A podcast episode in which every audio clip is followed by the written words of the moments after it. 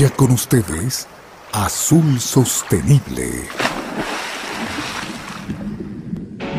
Un espacio de diálogo sobre la importancia del océano para Ecuador, relacionado a la conservación y el uso sostenible de sus recursos. Bienvenidos.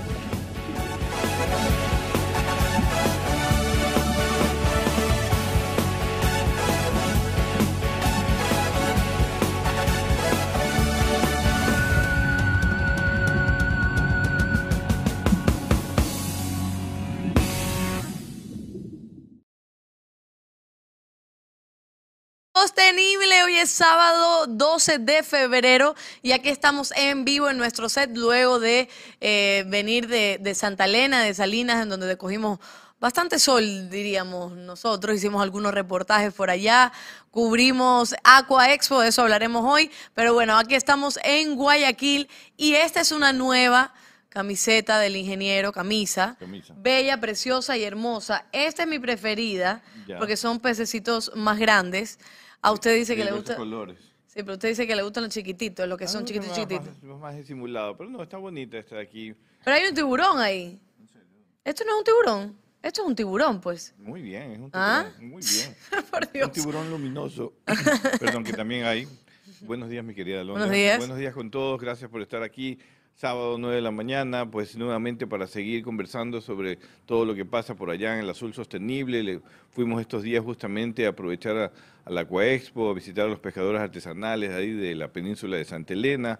El evento de Aquaexpo fue muy, muy bonito, muy bien hecho, eh, muy- eh, mucha tecnología, mucho intercambio de conocimientos. Y bueno, pues ya vamos a hablar el día de hoy justamente con nuestro invitado, eh, que, fue el, que es el representante de la Cámara de Acuacultura allá en Santa Elena, quien nos va a explicar por qué es importante Santa Elena para el éxito de la cadena del camarón. Así es, así, Así es. que- Y aquí estamos. Recuerde que nos puede seguir en YouTube, en Facebook en vivo y también en las radios que nos retransmiten. Radio Cascade, Channel Galápagos, Al Día Noticias Ecuador y España Latina TV. Creo que me falta una, me falta una, me falta una. ¿No? ¿Tú la dije bien toda? Acá, Channel Noticias Al Día Noticias Ecuador y Al España Latina TV. ya. Ahí está, para que ustedes nos puedan ver, nos comenten, nos envíen sus saludos y nosotros en el programa también estaremos saludándolos, ¿por qué no? Entonces, antes ya de entrevistar eh, a nuestro invitado, vamos con nuestro primer segmento, Noticias desde el Mar. Isaac, Presentamos Noticias desde el Mar. Vamos con la primera noticia. Aquí está el plan quinquenal de China apunta a impulso de acuicultura y pesca. El Ministerio de Agricultura de China ha publicado su decimocuarto plan, que tiene como objetivo mejorar y expandir el sector de productos del mar de China y reducir la pesca ilegal. El plan se produce cuando China toma medidas enérgicas contra la contaminación de la acuicultura y endurece la gestión de la pesca nacional, incluida una prohibición de pesca de 10 años en el río Yangtze. El nuevo plan propone 12 indicadores en cuatro aspectos.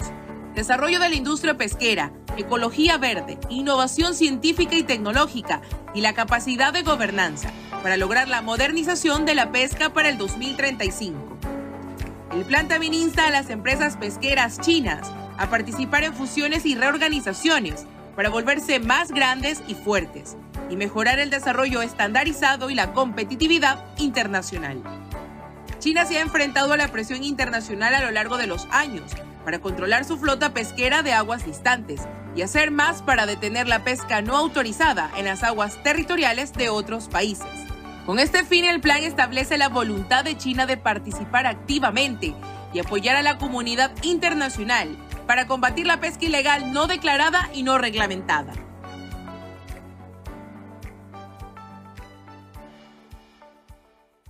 Así es, qué bueno que igual de alguna forma se comprometan también a... Se compromete. a- bueno, no, es una noticia muy importante. Bueno, eh, China, para que ustedes vean, pues prepara un plan quinquenal, es un plan de cinco años como gobierno de China para la pesca y la acuacultura, que es importantísimo para, para su desarrollo. Así debería ser aquí en el país también un plan quinquenal que todo gobierno llegue y se lo dedique a la pesca y la acuicultura, eh, conociendo qué es lo que va a pasar en los próximos eh, cinco años, ¿no? o por lo menos tres años o cuatro años que duran los gobiernos, pero para tener clara la política eh, pesquera y acuícola. China está hablando de invertir en desarrollar su acuicultura, invertir más en flota pesquera, que eso sí preocupa, pero también está hablando ya de la transparencia de la información, de mejorar los cumplimientos de estándares ambientales, ojalá así sea, porque ese es el reclamo mundial pues hacia la actividad en, China. Eh, la idea es que todos sean responsables, que todos puedan pescar, que todos puedan aprovechar el recurso, pero siempre, como decimos aquí en Azul Sostenible, siempre de forma responsable, siempre eh, eh, bajo estándares científicos para que sea sostenible y que todos podamos aprovechar el océano como es, como es debido para poder alimentar a los ciudadanos de China pues, y al mundo, porque ellos también exportan. Así es. Y vamos con la siguiente eh, noticia. México y Ecuador están negociando los detalles de un tratado de libre comercio, pero las conversaciones sobre el atún han dificultado las obras. México está pidiendo que el atún enlatado de Ecuador se adhiera a las reglas de origen, informó eh, un medio. Esto significa que solo permitirá el atún capturado por embarcaciones de bandera ecuatoriana en sus propias aguas y procesado por enlatadores ecuatorianas. Si los mexicanos presionan para que ingrese atún de origen, los ecuatorianos estarían escasos de productos para los europeos en esas condiciones. Julio José Prado, ministro de Producción, Comercio Exterior, Inversiones y Pesca de Ecuador, dijo que ambos países acordaron un borrador para un tratado de libre comercio bilateral el 21 de enero. Los funcionarios de ambas partes esperan otra reunión antes de un cierre formal de las discusiones en el primer trimestre de 2022. Otros temas pendientes eh, que aún deben abordarse en el acuerdo son el acceso a los mercados y la defensa comercial. Este TLC es parte de la iniciativa de Ecuador para expandir sus negocios más allá de la Unión Europea y espera cerrar alrededor de 10 acuerdos comerciales con las naciones de América y Asia durante los próximos tres años. Sigue siendo muy incierto si Ecuador logrará enviar atún enlatado no originario a México libre de impuestos en el futuro. A ver, entonces México lo que quiere es que el atún que vaya para México sea em, pescado por ecuatorianos y enlatado por ecuatorianos. Así es. Pero ¿cuál sería el problema en enviar solo eso? Porque eh, aquí el problema es que Ecuador ya envía ese, ese tipo de, atún a una exigencia que tiene la Unión Europea que sea de origen. También. también, claro, que sea de origen una regla similar, similar, pero no igual, porque Unión Europea sí permite que vengan banderas regionales de Nicaragua, de Panamá, a desembarcar aquí y también la consideran de origen para poder eh, Quiere Decir que... Si fuera del otro lado del Pacífico, si fuera del Índico, o países que no están calificados con origen eh, por la Unión Europea, pues entonces eh, no, no se puede exportar a la Unión Europea. Claro, y Ecuador dice, a ver, si nosotros ya tenemos esto con la Unión Europea, podría eh, quedar escaso si también le enviamos a México. Claro, porque México tiene una gran demanda de atún, es importante decirlo. la flota mexicana, que es la segunda flota atunera del Pacífico Oriental, abastece a las plantas en México, pero tiene un gran consumo interno de atún, entonces queda muy poco para exportar. Y eh, esa demanda en México está aumentando, Ecuador la puede suplir con, eh, atún desde, aquí en nuestro país, porque nosotros producimos y procesamos más que México, pero lo que ellos piden es que solamente sea de origen, porque si no puede venir atún de otro lado, del otro lado del Índico, quizás de otros países cercanos, eh, de Centroamérica o de Perú, que también tienen su flota atunera, eh, y ellos dicen que no, ellos que solo sea flota ecuatoriana y por lo tanto ahí hay, una, hay un tema que, que hay que seguir negociando, esto se trata de sentarse, seguir viendo la mejor salida y poder hacer un libre comercio en todos los productos, porque así es el espíritu de estos, de estos acuerdos. Obviamente allí hay límites, eh, líneas rojas que le dicen en las negociaciones, y me supongo que en el caso del atún, pues eh, eh, Ecuador es, una potencia y tiene una, serie de líneas rojas pues para que no se invada con productos de Ecuador y que se pueda perder la competitividad interna. Entendemos lo de México, pero ojalá que se llegue a un buen acuerdo porque es un país hermano, es un país con el que tenemos que colaborar en muchas cosas. Así es. Vamos con la otra noticia. Ecuador lanza campaña para promocionar el camarón en el mercado chino. Con la finalidad de mostrar las ventajas nutricionales y una imagen renovada del camarón de Ecuador. La Embajada de Ecuador en China junto con la Cámara Nacional de Acuacultura anunciaron el lanzamiento de la campaña de promoción Camarón de Ecuador.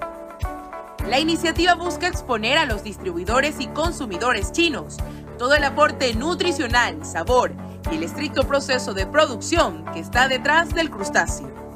En la primera fase de la campaña se llevará a cabo publicidad en múltiples plataformas y medios de comunicación. Además habrá una cooperación con reconocidos chefs, los cuales representarán los principales estilos de cocina en China, utilizando como principal producto el camarón de Ecuador. Carlos Larrea, embajador de Ecuador en China, señaló que el camarón ecuatoriano es reconocido a nivel mundial por sus características premium. China se ha constituido en el principal destino del crustáceo ecuatoriano. De hecho, solo este país concentró el 46% del total de las exportaciones del 2021, lo que significó ingresos por 2.296 millones de dólares. Desde la producción de larvas hasta el manejo del cultivo, la cosecha, el procesamiento y el transporte, los empresarios ecuatorianos se esfuerzan por alcanzar la excelencia en cada eslabón de la cadena de valor con el lanzamiento de esta campaña queremos reafirmar a nuestros clientes en China que cuando adquieren un camarón de Ecuador pueden confiar en que obtienen el producto de calidad superior y el más sostenible del mercado. Así lo afirmó José Antonio Camposano, presidente del gremio exportador camaronero. Informó para ustedes Alba Corita. Siga con nosotros en Azul Sostenible.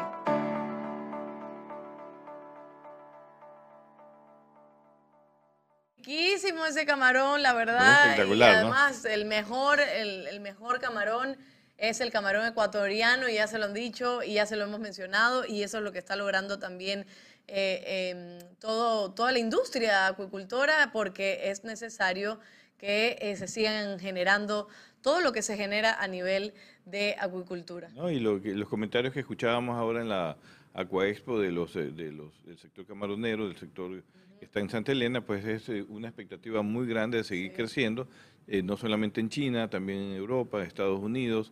Pues hay que, para que ustedes vean que no es fácil para el, empresario exportador, para inclusive desde el agricultor, porque también aprendimos en Texcumar que para cada empresa camaronera pues hay un requerimiento específico y en eso hay que trabajar desde crear las larvas del camarón. Así que eh, la expectativa es seguir creciendo, venir más inversiones, hay nuevas inversiones que están llegando al país, nos decían los empresarios allí en Santa Elena, estaban muy contentos, con mucha expectativa, con mucha emoción de que este crecimiento se pueda dar y que Ecuador obviamente sea el que pueda recibir estas nuevas inversiones y poder ampliar lo que ya logró espectacularmente en el 2021. Y por eso vamos a hablar hoy día con nuestro invitado, que también conoce muy bien del sector, pero sobre todo de dónde viene el mejor camarón del mundo, que es del sector de la avicultura del camarón. Así es, y de hecho nosotros tenemos otros reportajes que a lo largo de los programas vamos a poner porque también vimos desde un inicio eh, cómo se realiza em, la, la larvicultura, que precisamente fue el enfoque de esta Aquaexpo, ya lo hablaremos luego del corte. Y precisamente como estuvimos allá en Santa Elena, para cubrir la Aquaexpo capítulo Santa Elena, le traemos un reportaje que también está en nuestras redes sociales, ojo, que está en Instagram, está en YouTube, está en Twitter, para que usted lo pueda observar. Pero ahora, si usted no ha tenido acceso a estas, a estas redes sociales y está muy ocupado, puede verlo en este momento, que se lo vamos a poner para que vea más o menos cómo fue la inauguración, los discursos y cuáles eran las expectativas para este Aqua Expo capítulo Santa Elena.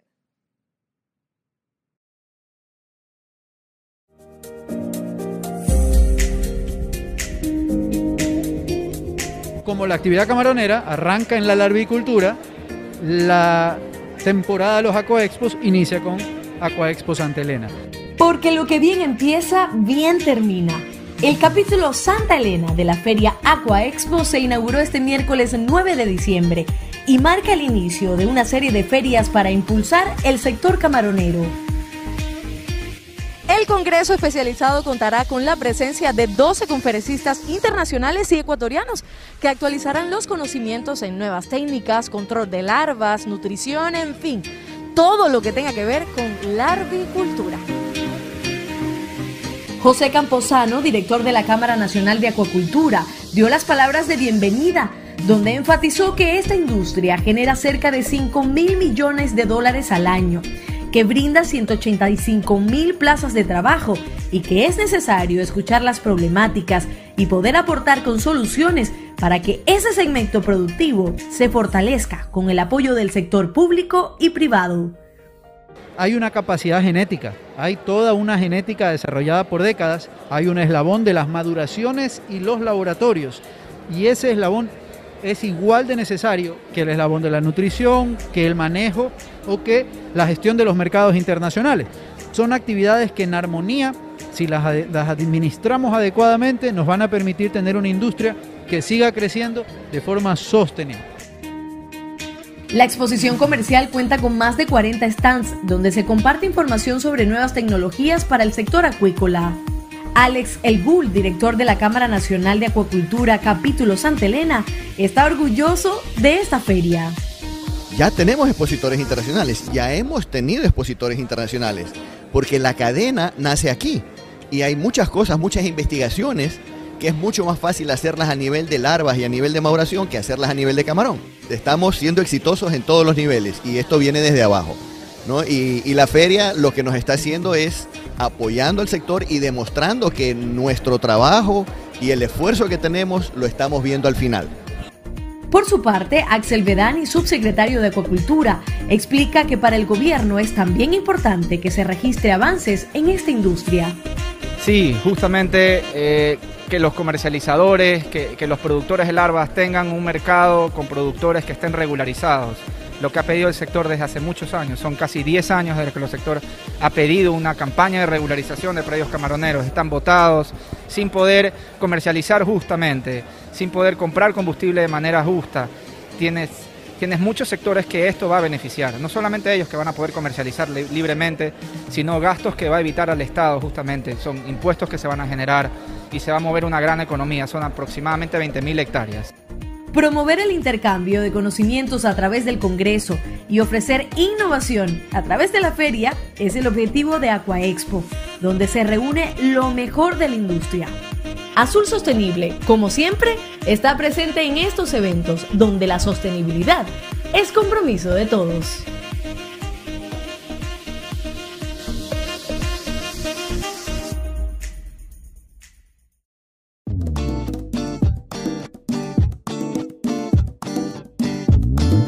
Super abre fácil de atún manabí cuando tengas hambre atún manabí. Super abre fácil de atún manabí cuando tengas super hambre atún manabí. Super abre fácil se abre super super fácil. Super abre fácil se abre super super fácil. Para mano chiquita o mano grandota levantas y del mar a tu boca. Super abre fácil de atún manabí cuando tengas super hambre atún manabí.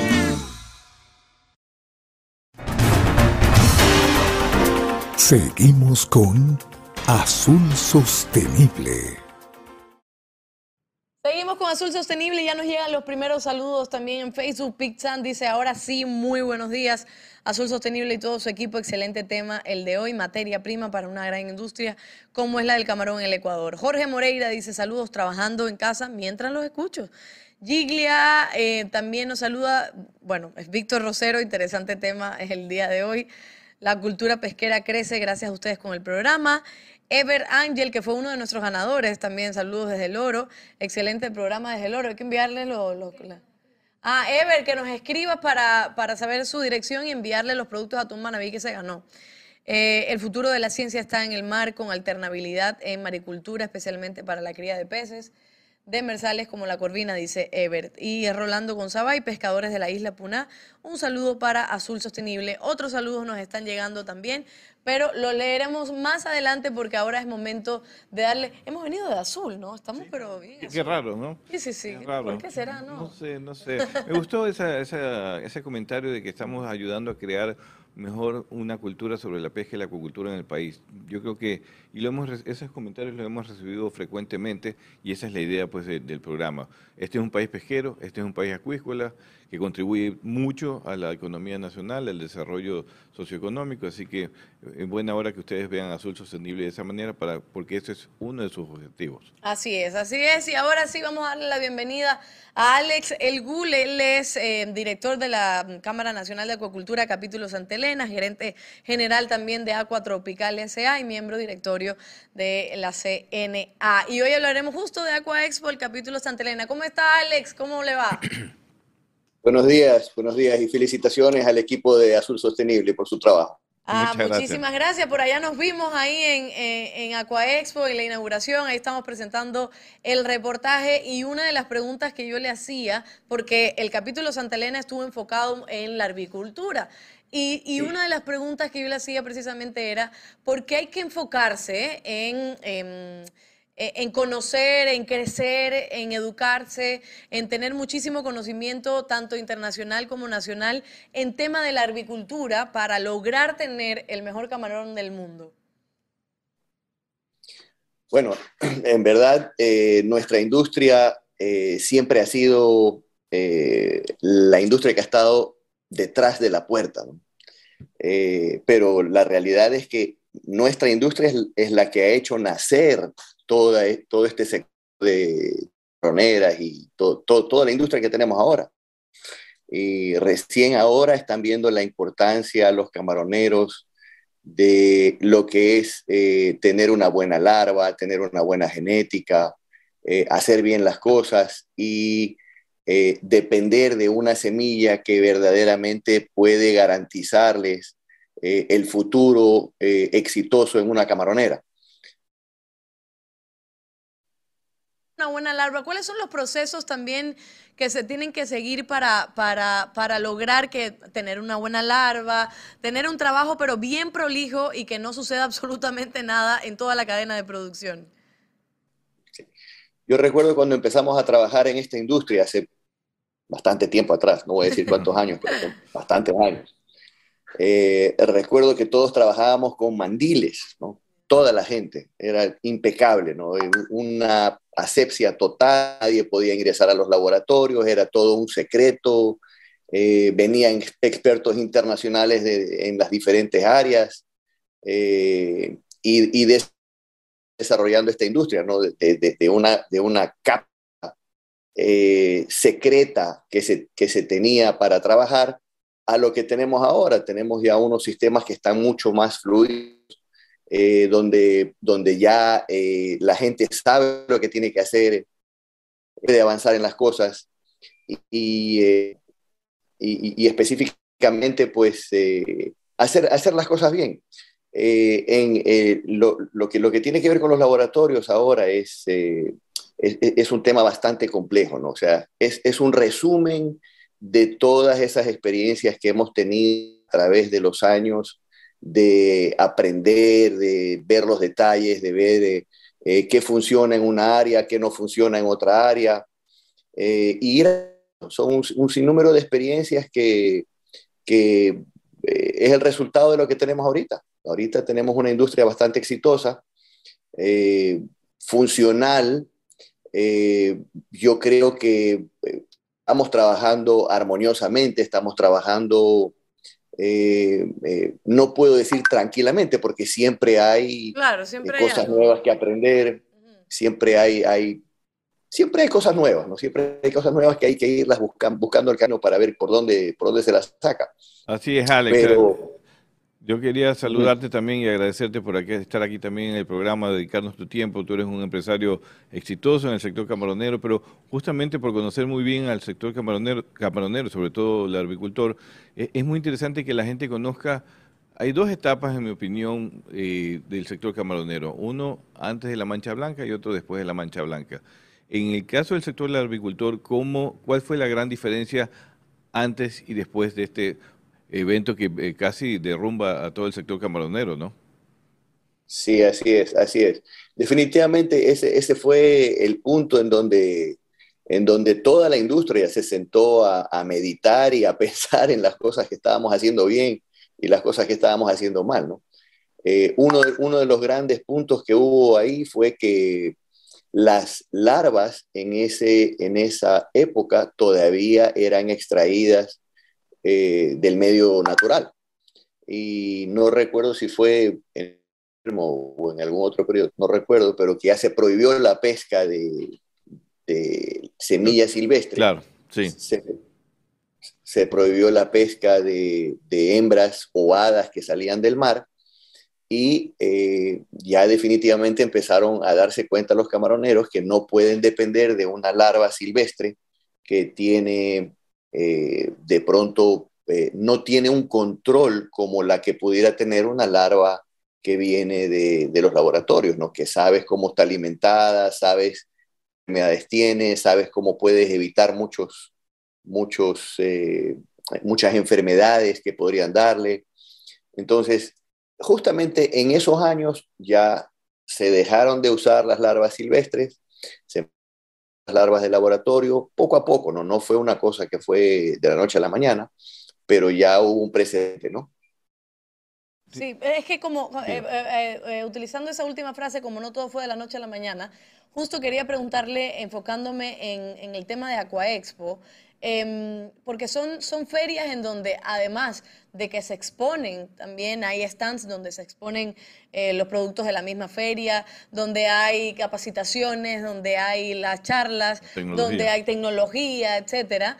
Eh, ¿Por qué es tan importante que este sector se siga capacitando? Porque usted acaba de decir, ¿no? Y lo decía el ingeniero, hay un antes y un después. Pero ¿cuál podría ser, luego de todas estas capacitaciones, que tienen mucho que ver con la Cámara Nacional de Acuacultura, porque Aquaexpo, bueno, después Santa Elena, Manabí, El Oro. El Oro, Esmeralda, Esmeralda, y, Esmeralda y, Guayaquil. que es el gran evento. ¿Cuál sería, ahora estamos en este presente que es muy bueno, porque es un sector, como decía eh, José Antonio Campuzano, que genera 5 mil millones de dólares eh, al año, que es muy bueno, pero ¿cuál sería el futuro, Alex? ¿Qué, qué, podría venir para el sector? Ojalá pudiera decirle lo que se viene, ¿no? Porque ya sería perfecto, pero eh, tenemos buenos augurios, tenemos buenos augurios, sabemos que estamos haciendo bien las cosas, eh, hay más profesionalismo cada día en el sector, eh, en todo nivel, en el nivel de laboratorios, en el nivel de genética, en el nivel de nutrición, en el nivel de manejos. Entonces, eh, yo considero que ha sido un crecimiento general. No, no podemos decir solamente que el crecimiento se debe a, las larvas o el crecimiento se debe solo a la genética o solo a la nutrición o, cualquiera de las etapas. Yo creo que todos hemos crecido juntos, todos estamos aprendiendo juntos. Eh, hay mucha investigación que se está haciendo. Bueno, digamos, hay investigación del, del sector privado aplicada directamente en las piscinas, que esa ha sido la gran diferencia de, muchos otros países. ¿no? Otros países tendrán que hacer muestras en laboratorio, eh, eh, que no son el referente directamente de una, de una prueba que se haga directamente en las piscinas camaroneras o en los laboratorios. Entonces, eh, hay un desarrollo de la industria, hay un desarrollo de la industria, eso es lo importante. Hay investigación, creo que hay mucho espacio todavía para, para avanzar, hay mucho espacio para aprender, eh, hay mucho que investigar eh, y bueno, estamos creciendo. ¿no? Alex, Alex sí, no, y eso, y eso es fundamental, la investigación ha sido la clave y sobre todo en la agricultura, cómo desarrollar unas mejores larvas más fuertes, eh, no necesariamente que tengan eh, antibióticos o algo que, no sea natural. estuvimos la oportunidad de visitar a Texcumar y vemos cómo es prolijo el cuidado en ese laboratorio y en todos, como con el caso del tuyo también, que tuve oportunidad de conocerlo hace años. Ojalá te podamos visitar eh, con Azul Sostenible también para, para conocer todos los detalles. Eh, pero hay una, inquietud que es importante y que siempre se resaltó ahora en Aquaexpo en Santa Elena. Santa Elena, la capital de la larvicultura. Eh, ¿Cuánto representa Santa Elena en laboratorios o en inversión en esta etapa de, la cadena del camarón? Porque diera la impresión, eh, y yo, yo se lo sé, sé que hay laboratorios en Manaví, también hay en El Oro, pero no es la concentración que vemos en Santa Elena. Tú que conoces más este eslabón de la cadena, ¿cuánto representa Santa Elena en la producción de la agricultura para la cadena del camarón? Ya, Santa Elena, específicamente en el tema laboratorios, considero que representa un 60% del total de la producción, aproximadamente. Eh, nosotros en los años anteriores como, como cámara cámara de, laboratorios, o sea, el capítulo Santa Elena, hemos estado haciendo eh, eh, una recopilación de datos de los diferentes laboratorios y, eh, manteniendo estadísticas para saber producciones de las diferentes maduraciones, cantidades número de maduraciones que están operando, número de laboratorios que están operando, operaciones nuevas, operaciones que han cerrado, etcétera, etcétera, porque el sector es bastante dinámico. Hay gente nueva que entra, hay gente que sale, hay gente que alquila, hay gente que quiebra, hay, de todo, hay de todo.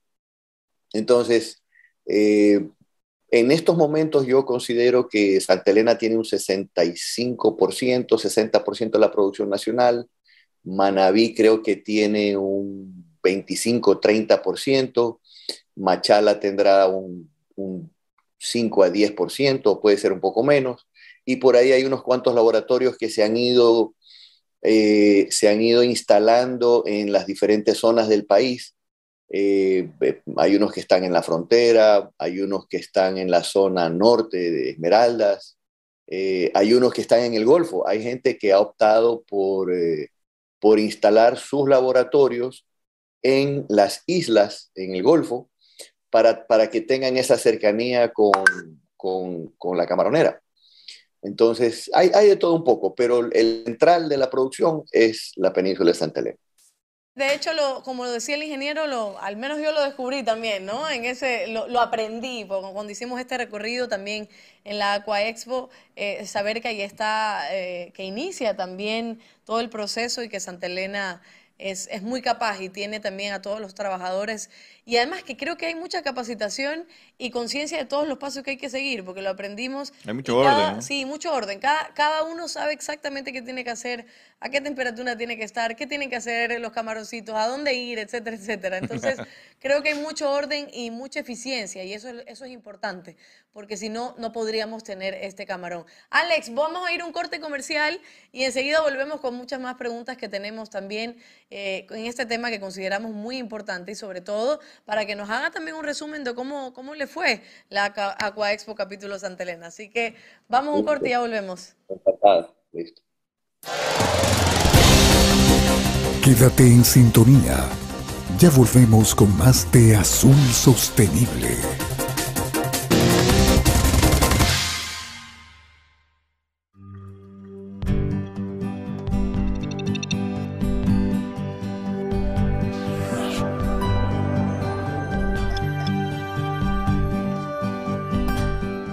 Partió ya hace más de tres años. Nos costó harto hacer el tema porque nosotros, aparte de partir con el proyecto, empezamos una cooperativa. En la cooperativa somos 21 asociados. Yo soy el presidente, como te decía, y la compone la gente de acá de Camarones.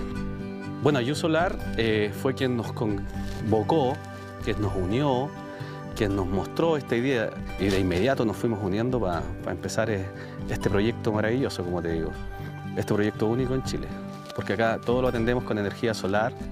Nosotros fuimos los que diseñamos, dimensionamos y estamos encargados de construir esta instalación acuícola. La idea de este centro es que esto es una planta de engorda solamente. Nuestra intención es poner, eh, producir mil truchas en cada estanque de un kilo aproximadamente. La idea también es engordar los camarones acá en, esta, en estas bateas.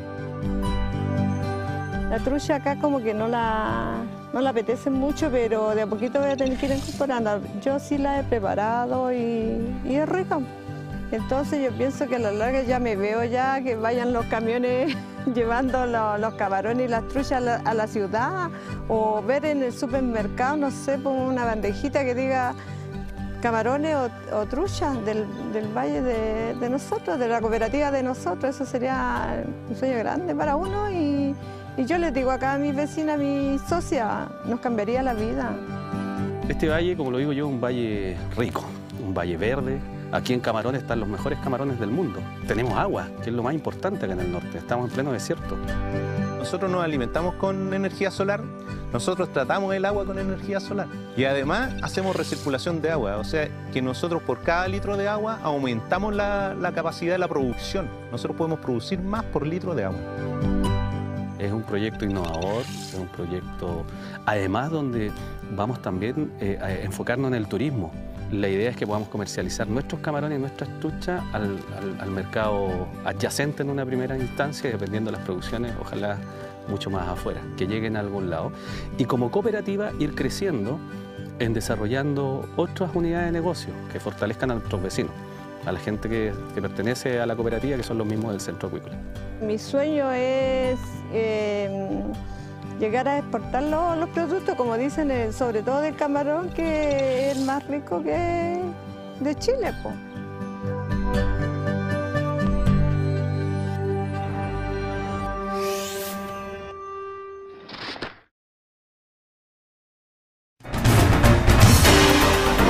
Seguimos con Azul Sostenible. Seguimos con Azul Sostenible, el mejor camarón del mundo es el ecuatoriano. después ya lo corrigió de Chile. Y es interesante ver este video para que vean cómo otras tecnologías, este tema de, las, de los paneles solares me pareció muy interesante. Y bueno, ven que el norte de Chile también desarrolla camarón y es importante conocer que otros países también lo desarrollan. También Perú tiene mucha relación con Ecuador en la frontera norte de ellos y sur nuestra con el, con el cultivo del camarón. Hemos eh, desbordado hacia Perú nuestra experiencia, inclusive hasta Brasil. ¿ah? Así que eh, buena hora. Así es, y por aquí tenemos a un señor llamado Abigail, Abigail. que nos dice saludos a los presentadores Azul Sostenible, al ingeniero Guillermo Morán y mi amiga Londra. Después del camarón dice siguen las ostras del Pacífico. Nuestro amigo Abigail ayer, ayer yo lo conocí y estuvimos ahí recorriendo unas millas por ahí para ver el trabajo de, del cultivo de ostras. Y me, me, tuvo allá en el mar. Me tuvo, dice. Me tuvo porque ustedes se regresaron y yo tuve, un momento, un momento muy lindo, muy, muy placentero con Abigail, que tengo muchos años de amistad, muchas experiencias juntos, mi querido Abigail. Contigo fue que escogimos dónde iba a ir los, proyectos del puerto pesquero, de, Anconcito, que está abandonado. Ojalá que el gobierno lo retome pronto, porque es una instalación que ha generado muchísimo en la zona. Habría que cuantificar eso. Pero con Abigail tenemos algunos años de conocernos y, muy grato de estar contigo, con tu equipo de trabajo allí para ver el ostras, que ya vamos a hacer un programa nuevamente sobre las ostras porque estuvo espectacular. Sí, estuvo, de aquí la marinera Alondra. Por ahí, Isaac, Isaac era el que estaba ahí, todo medio mareado. Todos estábamos, cuando llegamos a tierra, fuera como estábamos mareaditos con un sol, pero la verdad que fue, fue lindo conocer. Ese es el resultado. ese es el resultado. Le mandó, está rojísimo. Le mandamos un saludo a Abigail. Tenemos aquí a Grace Hunda, también desde el puerto de Vaquerizo Moreno, la capital del paraíso. Grace, pronto nos veremos. Tenemos a Marcelo Morán. El equipo Azul Sostenible nos manda saludos, éxitos en este nuevo programa. Puerto La Cruz dice buenos días, saludos a ustedes. ¿Quién conforma Azul Sostenible?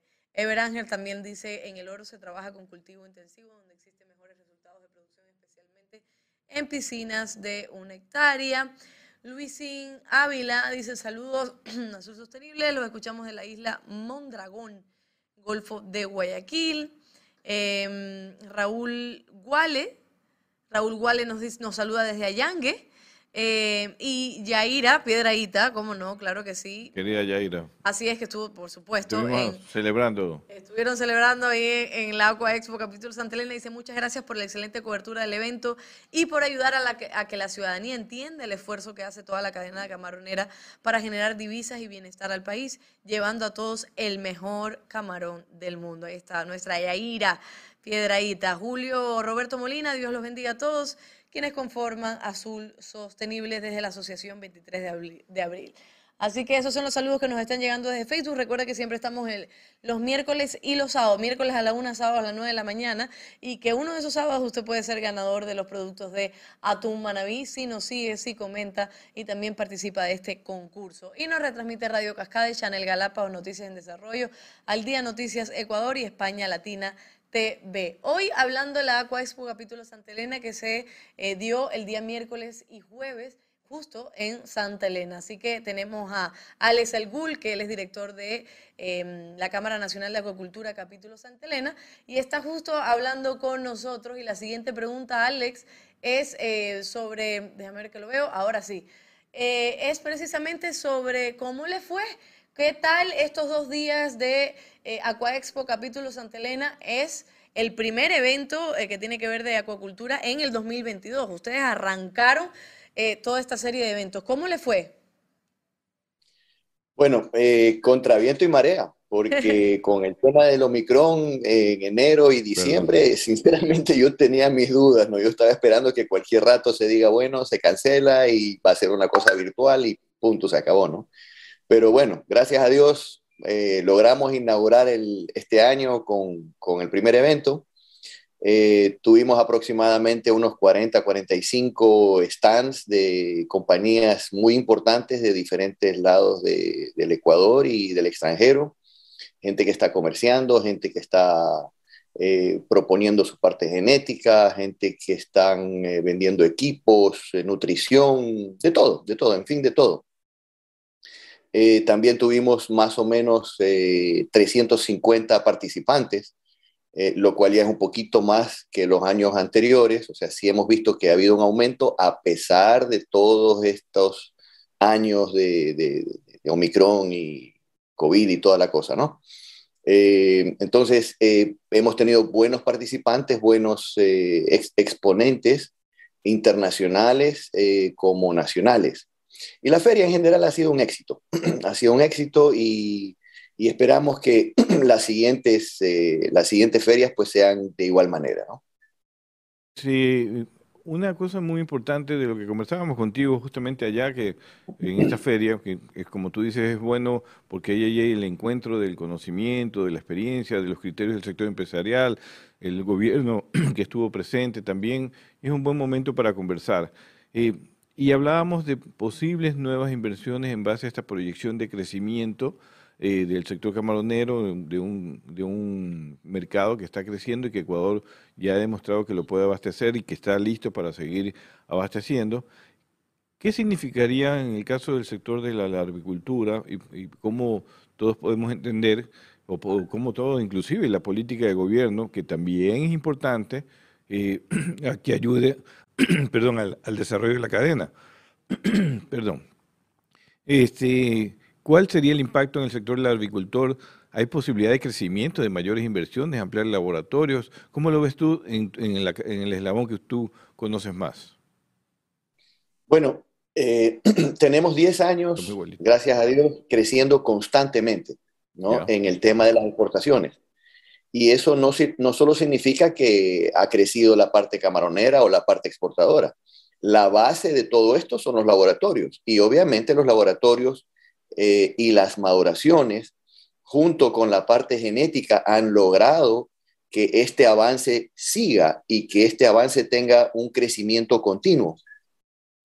Eh, yo puedo ser eh, un poquito optimista de pronto, pero yo estimo que para los próximos cinco años el país de pronto podría duplicar su producción. Espero hay nuevas tecnologías, hay nueva genética, eh, los laboratorios están al pie del cañón, como decimos nosotros, para sacar la mejor larva. Estamos listos para producir y para soportar a la industria que, viene creciendo a un ritmo de entre 10 y 20% anual. O sea, ha sido una cosa espectacular. Eh, esperamos que eso siga así. Hola. En el caso de China, había un plan quinquenal del gobierno para ver cómo ayudaba a crecer su pesca y su acuacultura. Y si ustedes tienen una proyección de cuatro o cinco años de crecimiento, eh, yo creo que el gobierno no puede quedarse solo sentado en, los eventos, sino más bien qué podría hacer por el sector del agricultor eh, para apoyar este crecimiento, líneas de crédito, eh, para incentivar eh, mejoras en los laboratorios, investigación. ¿Cómo lo ves tú esta, esta, esta parte importante que también en un, en un país debería funcionar, el gobierno? Sí, tienes toda la razón, Guillermo. nuestro sector, no solo el de los laboratorios, el sector de las camaroneras también, la percepción que tenemos nosotros del lado productor es que cuando hay algún problema técnico, cuando hay algún problema ambiental o lo que sea, eh, somos nosotros básicamente los que damos la pauta para ver qué soluciones dar. Yo recuerdo hace algunos años atrás he tenido la oportunidad de viajar a Tailandia, a Vietnam y a otros países y a visitar instituciones de investigación directamente relacionadas con el camarón, directamente con los peces, y etcétera, etcétera, ¿no? Y uno se da cuenta de la diferencia apoyo que hay del lado gubernamental hacia esas instituciones en esos países y hacia ese sector eh, versus lo que tenemos nosotros. Por ejemplo, voy a dar, voy a dar una, una micro eh, estadía que tuve allá, eh, yo recuerdo que hubo un problema X en una finca en, en Tailandia y a los dos, tres días pues habían cinco PhDs, eh, investigaciones en las diferentes universidades, analizando cada uno en su área, el uno en la área eh, química del agua, el otro en la agua patológica, el otro en la agua micro, eh, perdón, en, el sector microbiológico, el otro en la parte nutricional. Entonces era, era un apoyo, se sentía un apoyo total del gobierno, ¿no? Entonces eso, eso yo lo veo aquí como que falta un poquito de integración. Eh, no quiero decir que el SENAIM o la ESPOL o otras instituciones no estén apoyando, eh, sí hay un trabajo, pero creo que debería haber mucho más apoyo de parte del gobierno hacia esas instituciones para que esas instituciones puedan realizar las investigaciones necesarias en apoyo al sector. Este sector no, no puede fallar. Ahorita estamos, somos los primeros productores eh, de, de, las líneas no, eh, no petroleras y, o sea, de, las líneas que son privadas. ¿no? Estamos hablando de que tenemos casi 5 mil millones, creo, este año pasado. Sí, así es. Y posiblemente esto siga incrementando. Entonces, no es un sector que debe ser descuidado. Yo creo que el gobierno tiene que apoyar en el tema de investigación, tiene que apoyar al sector de, las universidades, tiene que apoyar al sector eh, también en el tema de facilidad de importaciones de productos. Eh, sí, dígame, Y, sobre todo también en apoyar en investigación y, todos los fondos y también en temas de campañas, ¿no? Leíamos una, una noticia de cómo Ecuador también lanza una campaña para promocionar el camarón al mercado chino, pero que debería involucrarse todos los sectores para realizar estas campañas en otros mercados y que efectivamente se promocione el camarón, ¿no? Porque esto también colabora muchísimo en cuanto a las inversiones, ¿no? Por supuesto, o sea, es que e, es lo que yo digo, todos tenemos que crecer. En la parte de laboratorios necesitamos el apoyo que estamos conversando, en la parte camaronera también necesitamos el apoyo, porque no hay que negarlo, gracias a Dios yo creo que esta industria está donde está. O sea, hemos pasado mancha blanca, estamos sobreviviendo, hemos pasado eventos de otras enfermedades, de Taura, estamos ahorita, por ejemplo, en el sector de Taura, que fue el famoso virus de Taura que hubo, el síndrome de Taura. Ahorita es la zona que mejor produce en todo el país. Eh, estamos produciendo algo en intensivos, no mucho, estamos produciendo algo ahí. Y, hay un desarrollo eh, en, todos, en todos los sectores. Entonces, el gobierno no, no puede descuidar eso, ¿no? Y, aparte de, las otras gestiones que tiene que hacer, eh, estimular en la parte económica, ayudar, ayudar al, al laboratorio empacadoras a desarrollar sus sistemas. Y obviamente, pues, eh, lo que yo digo en un momento, eh, algún día tendremos que vender eh, salchicha de camarón porque vamos a producir tanto camarón que no sé qué es lo que vamos a El valor agregado. El valor agregado es un tema que todavía en el sector camaronero sé que ya lo están desarrollando, sobre todo para dependiendo del mercado Creo que en el mercado de Estados Unidos están haciendo algo adicional, me contaba José Antonio Camposano, y que ha resultado muy bien el año pasado.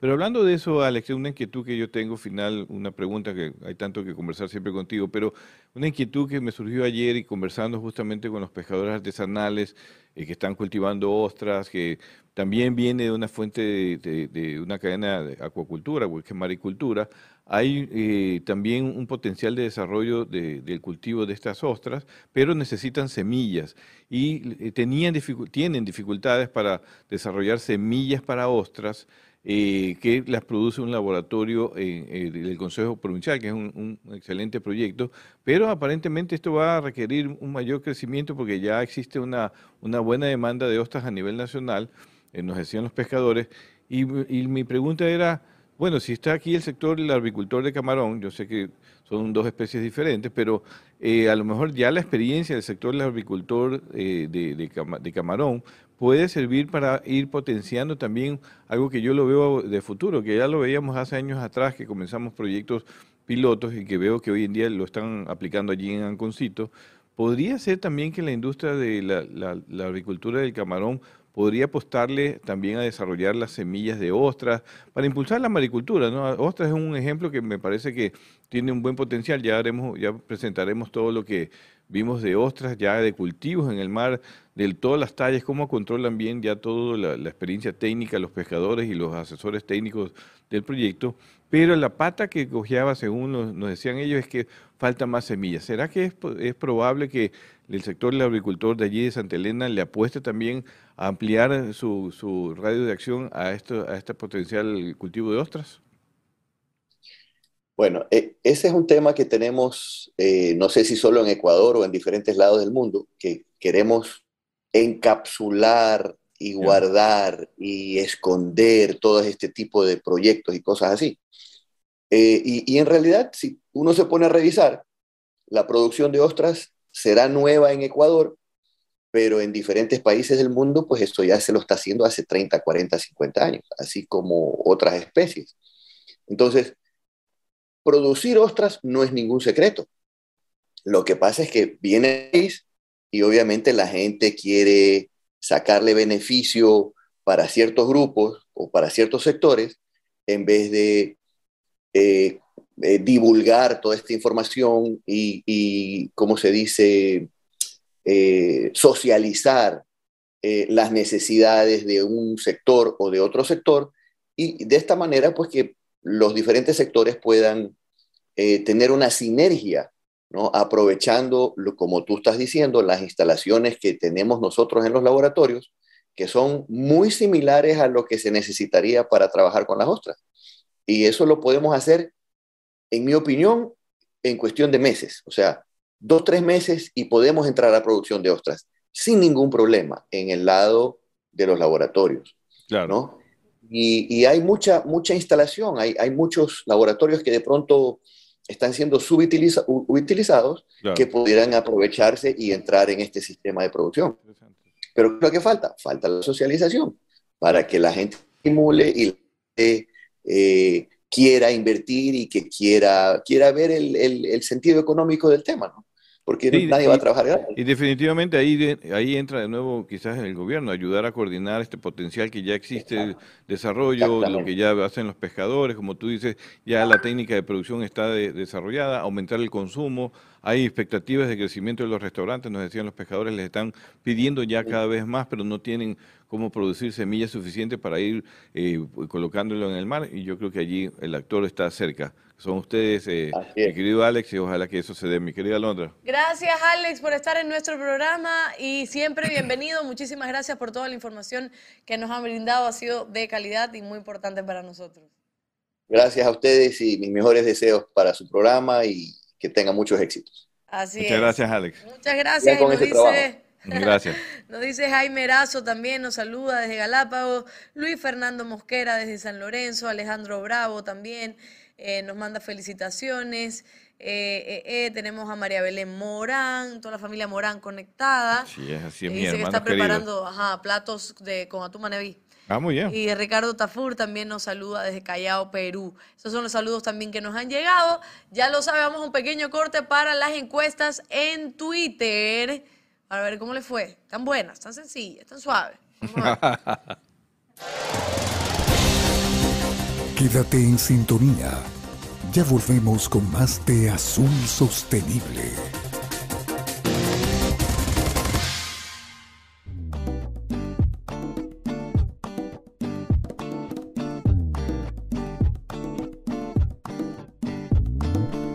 Super abre fácil de atún manabí cuando tengas hambre atún manabí. Super abre fácil de atún manabí cuando tengas super hambre atún manabí. Super abre fácil se abre super super fácil. Super abre fácil se abre super super fácil. Super abre fácil se abre super super fácil. Super abre fácil se abre super super fácil. Para mano chiquita o mano grandota levantas y del mar a tu boca. Super abre fácil de atún manabí cuando tengas super hambre atún manabí. Seguimos con Azul Sostenible. Los cinco, los cinco, nos vamos los cinco a Galápagos, porque vamos a mencionar el día miércoles por qué nos vamos a ir a Galápagos.